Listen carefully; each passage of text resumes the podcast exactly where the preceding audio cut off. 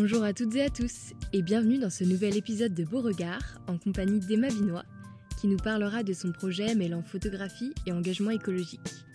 En vous souhaitant une bonne écoute.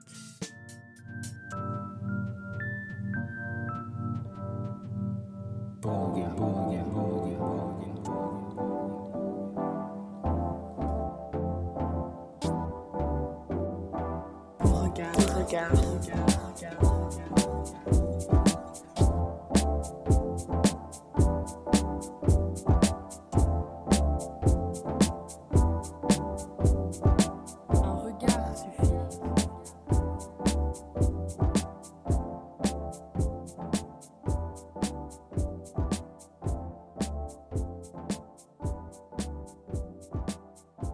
changement dans le podcast, Maïwen étant en pleine rédaction de mémoire, bon courage à elle et à toutes celles et ceux qui y sont encore, Rose a pris le relais avec moi pour la voix off de ce podcast et sûrement pour beaucoup à venir. C'est presque la première fois que je pose ma voix ici. C'est un tout nouvel exercice pour moi. Euh, J'espère que ce sera OK pour vous. Euh, petit point important concernant ce podcast. Pour la première fois, Nolwenn et Maïwen ont enregistré cet épisode dans un café. Donc le son il n'est pas parfait, on s'excuse d'avance pour les quelques extraits où vous entendrez des petits bruits de vie, en plus de la voix d'Emma. Très bonne écoute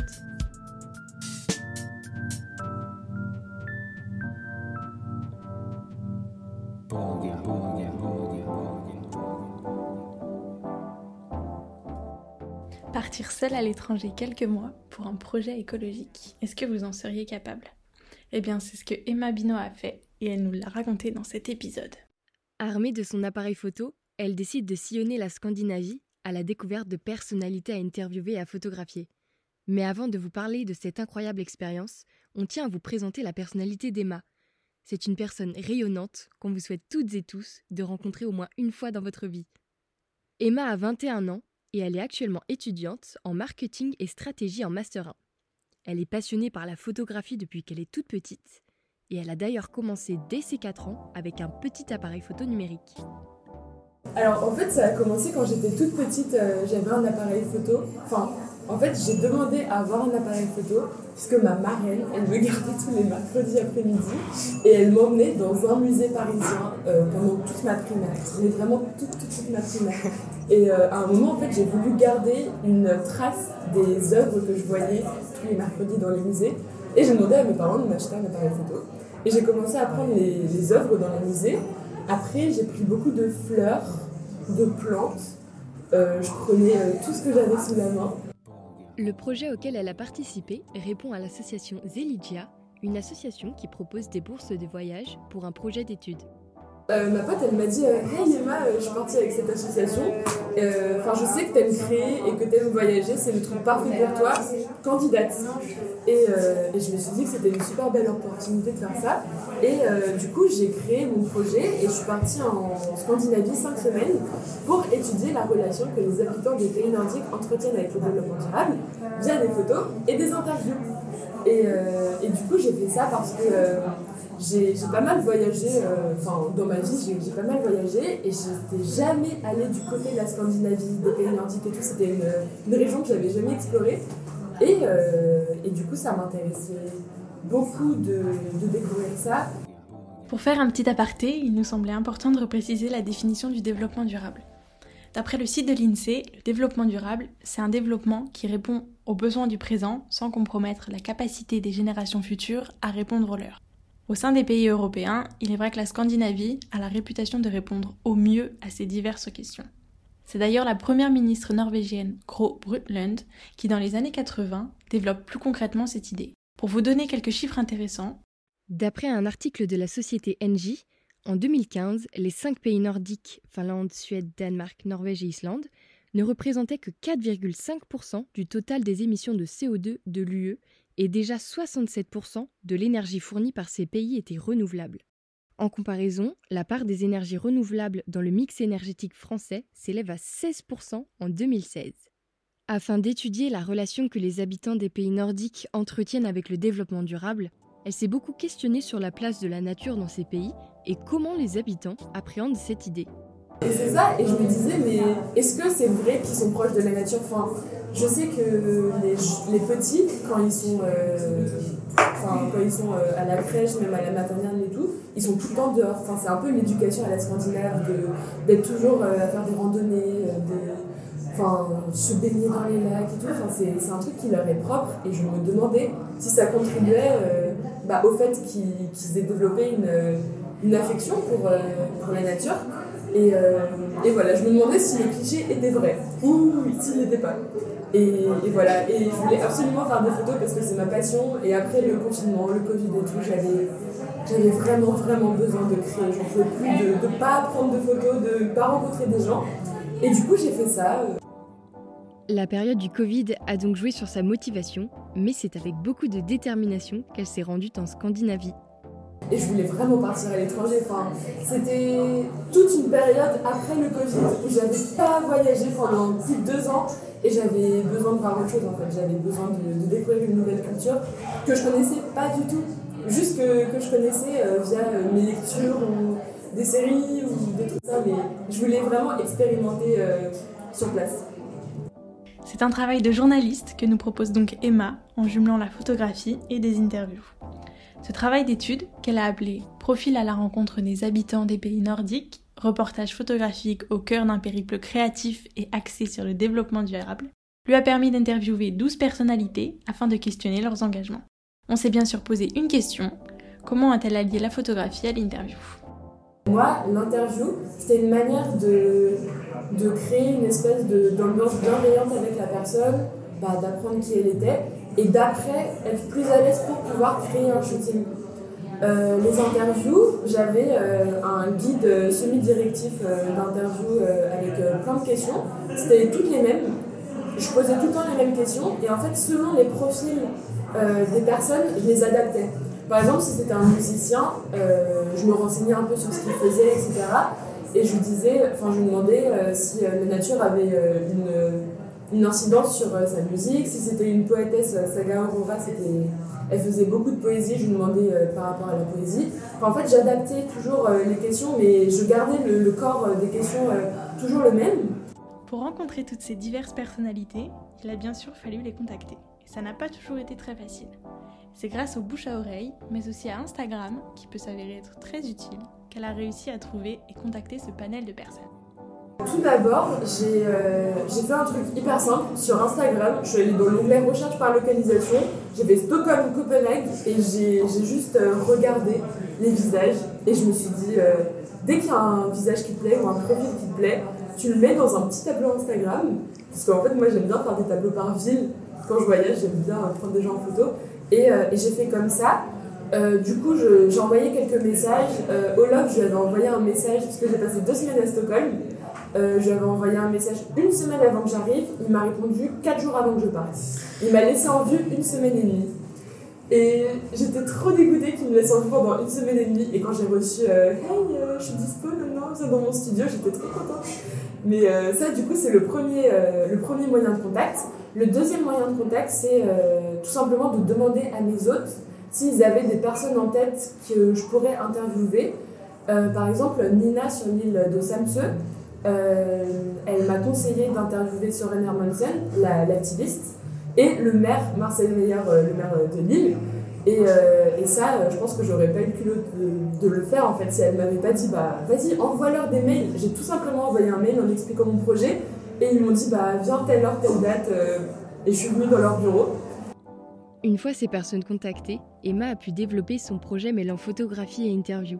Grâce à ces rencontres, une affinité s'est créée avec certaines d'entre elles, notamment Saga Aurora, une jeune femme de 21 ans originaire de Stockholm. Dans une interview avec Emma, elle explique justement d'où vient cette volonté de protéger la planète sur laquelle on vit. Ce qui nous a été transmis, à mes frères et sœurs et moi, c'est la philosophie de la protection de la Terre. Chaque arbre et chaque fleur a une grande valeur. Mon père nous a beaucoup parlé du panthéisme. C'est une doctrine philosophique qui considère que chaque élément sur Terre a une âme. Non pas qu'il croit réellement que chaque être vivant a une âme, mais c'est plutôt sa façon de voir notre planète.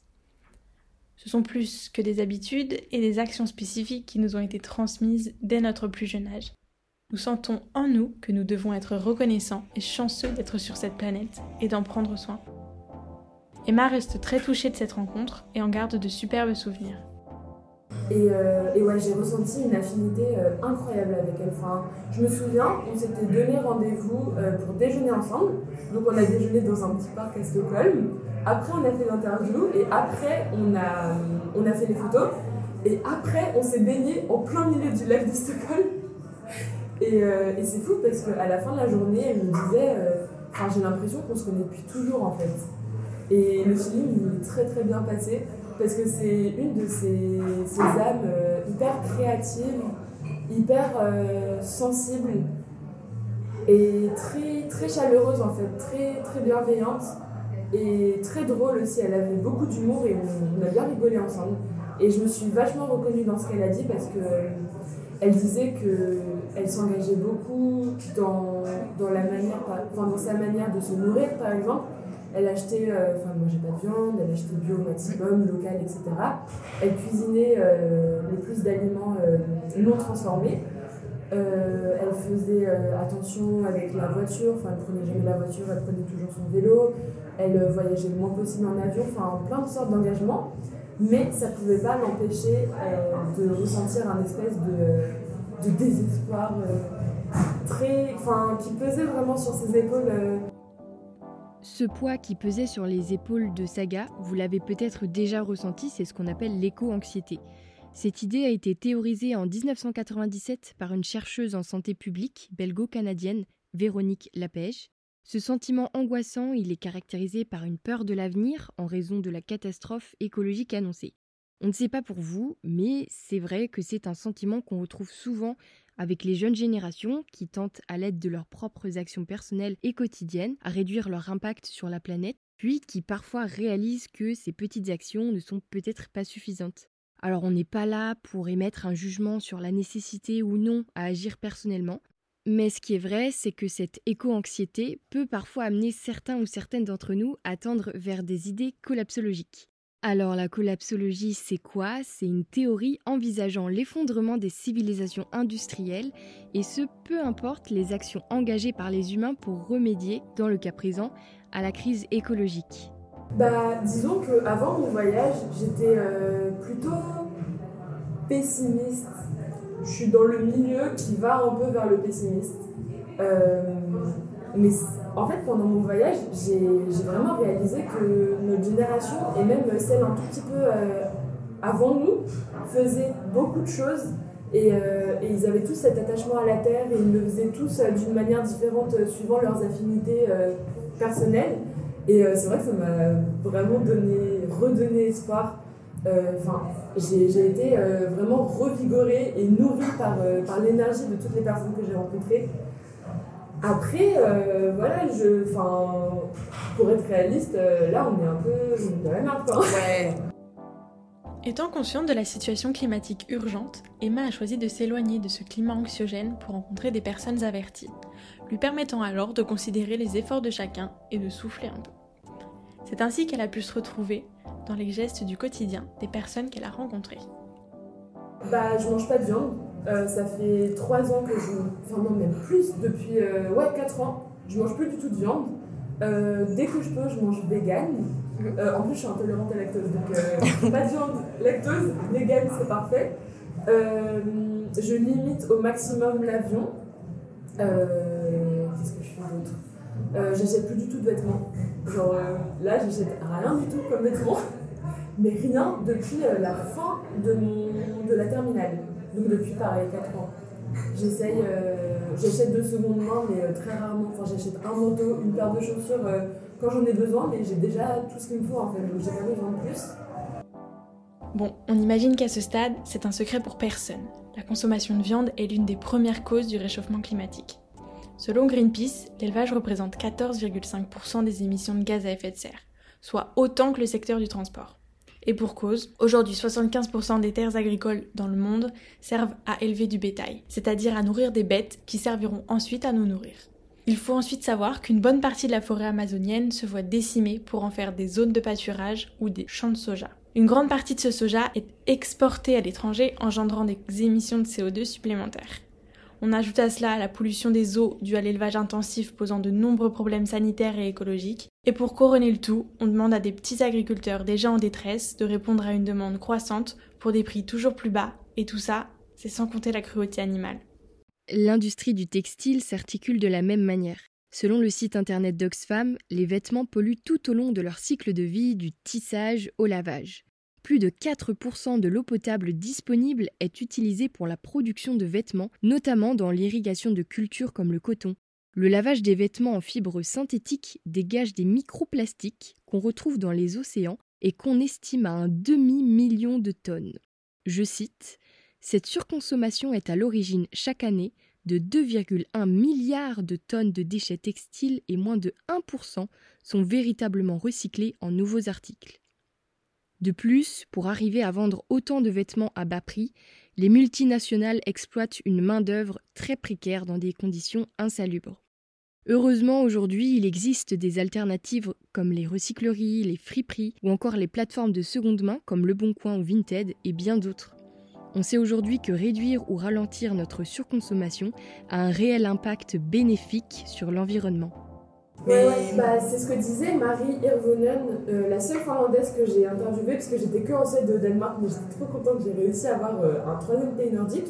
Et elle me disait, euh, bah, moi je suis végane, je prends l'avion enfin deux fois dans l'année, bon, c'est pas, pas mm. parfait, mais c'est, je trouve que c'est plutôt pas mal déjà. Euh, elle, euh, elle consomme presque que de la seconde main. Enfin, vraiment, elle est, euh, elle est très stricte sur ça. Mais à côté de ça, vers la fin de l'interview, elle m'a dit Mais j'achète quand même de temps en temps des trucs de fast fashion. Mm. de temps en temps, je prends l'avion. de temps en temps, je mange du fromage. Parce que bah, quand tu es mm. vegan, c'est pas censé manger de fromage. Mais elle me dit J'ai pas envie de me priver non plus. Et j'ai envie de vivre la vie telle que je l'entends. Et je considère que je fais assez de choses pour de temps en temps me faire plaisir. Et je veux pas que ce soit un poids. Je veux juste que ce soit une forme d'épanouissement, euh, pas personnel, mais de se dire ok j'ai fait ma part euh, j'ai fait ma part du job et, euh, d'ailleurs les scandinaves disaient tous oui je fais déjà tout ce que je peux de mon côté maintenant c'est au gouvernement d'agir culpabiliser les autres car ils ne sont pas rendus au même stade de prise de conscience n'est pas une solution Quoi que nous fassions, notre consommation aura forcément un infime impact sur le climat. Ça ne veut pas dire qu'il faut tout arrêter, tous les efforts qu'on met en place, bien au contraire. Mais on a toujours la possibilité d'aller interpeller plus haut. Et c'est pour ça qu'aujourd'hui des personnalités élèvent leur voix afin que des gouvernements mettent en place des moyens durables de consommation, ou même qu'ils fassent pression sur les multinationales les plus polluantes. On pense notamment à l'iconique Greta Thunberg, qui a par exemple porté plainte contre plusieurs gouvernements pour inaction climatique. Bah, pour moi, la photographie, c'est l'image et c'est très percutant. Enfin, ça vaut, euh, enfin, on dit souvent qu'une image vaut mille mots et c'est clairement le cas. Enfin, quand tu vois un paysage euh, désolé, tu te dis clairement qu'il faut faire quelque chose. Quand tu vois la, des mers de plastique, euh, tu, te, tu remets tout en question en fait. Enfin, pour moi, c'est très très puissant. Et après, pour mon approche de la photographie, c'est un peu différent parce que moi, c'était pas de la photographie. Enfin, je considère pas que c'était de la photographie documentaire. Oui, bien sûr. J'ai ouais. plus l'impression que c'était des portraits esthétiques qui, euh, qui accompagnaient les interviews sur le développement durable. Mais, euh, mais je pense que ouais, dans mon projet, c'est, ça, ça permet de, de s'identifier en fait. Je pense que les gens, quand ils voient le texte, déjà ils se retrouvent dans quelques personnes ou pas, enfin il y a des affinités qui se créent, et après quand ils voient les images, ils, se, pas ils s'attachent, mais je sais pas, ils développent une espèce de, relation. Euh. Comme l'a bien expliqué Emma, ce système d'identification par la personne interviewée permet la sensibilisation à la cause environnementale. Elle confronte texte et portrait, tous deux indissociables dans le projet, pour défendre ses idées. En s'éloignant d'un certain type d'image climatique plutôt trash, elle réussit à nous accompagner et nous encourager vers une logique de développement durable. La douceur et la sensibilité qui ressort de ce projet nous permet d'aborder un sujet aussi clivant et anxiogène de manière déculpabilisante, et ça fait du bien. Avec son œil photographique, elle souligne la délicatesse de chacun qu'on reconnaît aussi dans le choix de l'argentique. Bah, L'Argentique, en fait, j'ai beaucoup. Euh, enfin, je l'ai découvert il y a 5-6 ans et j'ai toujours aimé euh, l'imperfection intemporelle que, que ce médium pouvait avoir.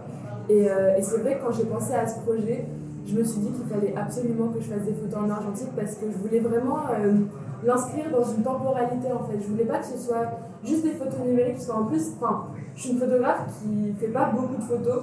Par exemple, dans mes shootings, j'en fais 100. Euh, c'est pas beaucoup, je trouve. Il y en a qui, vraiment qui, appuient, enfin, qui font des rafales H24.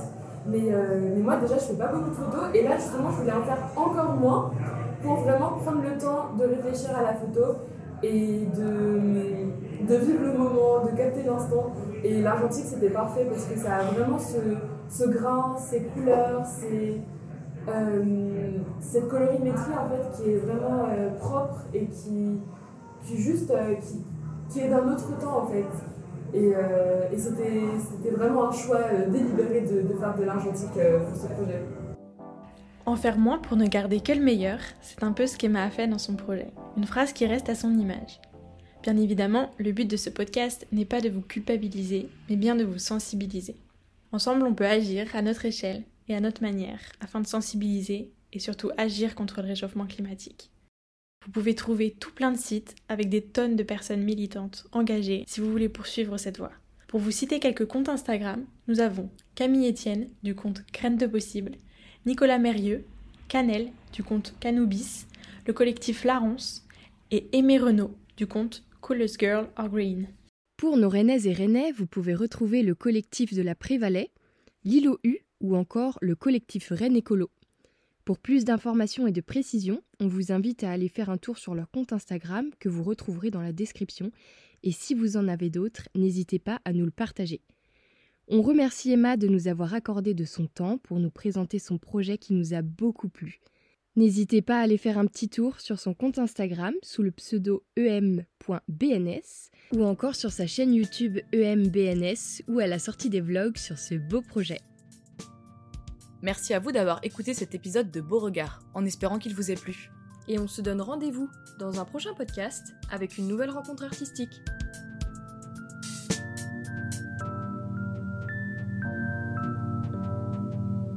people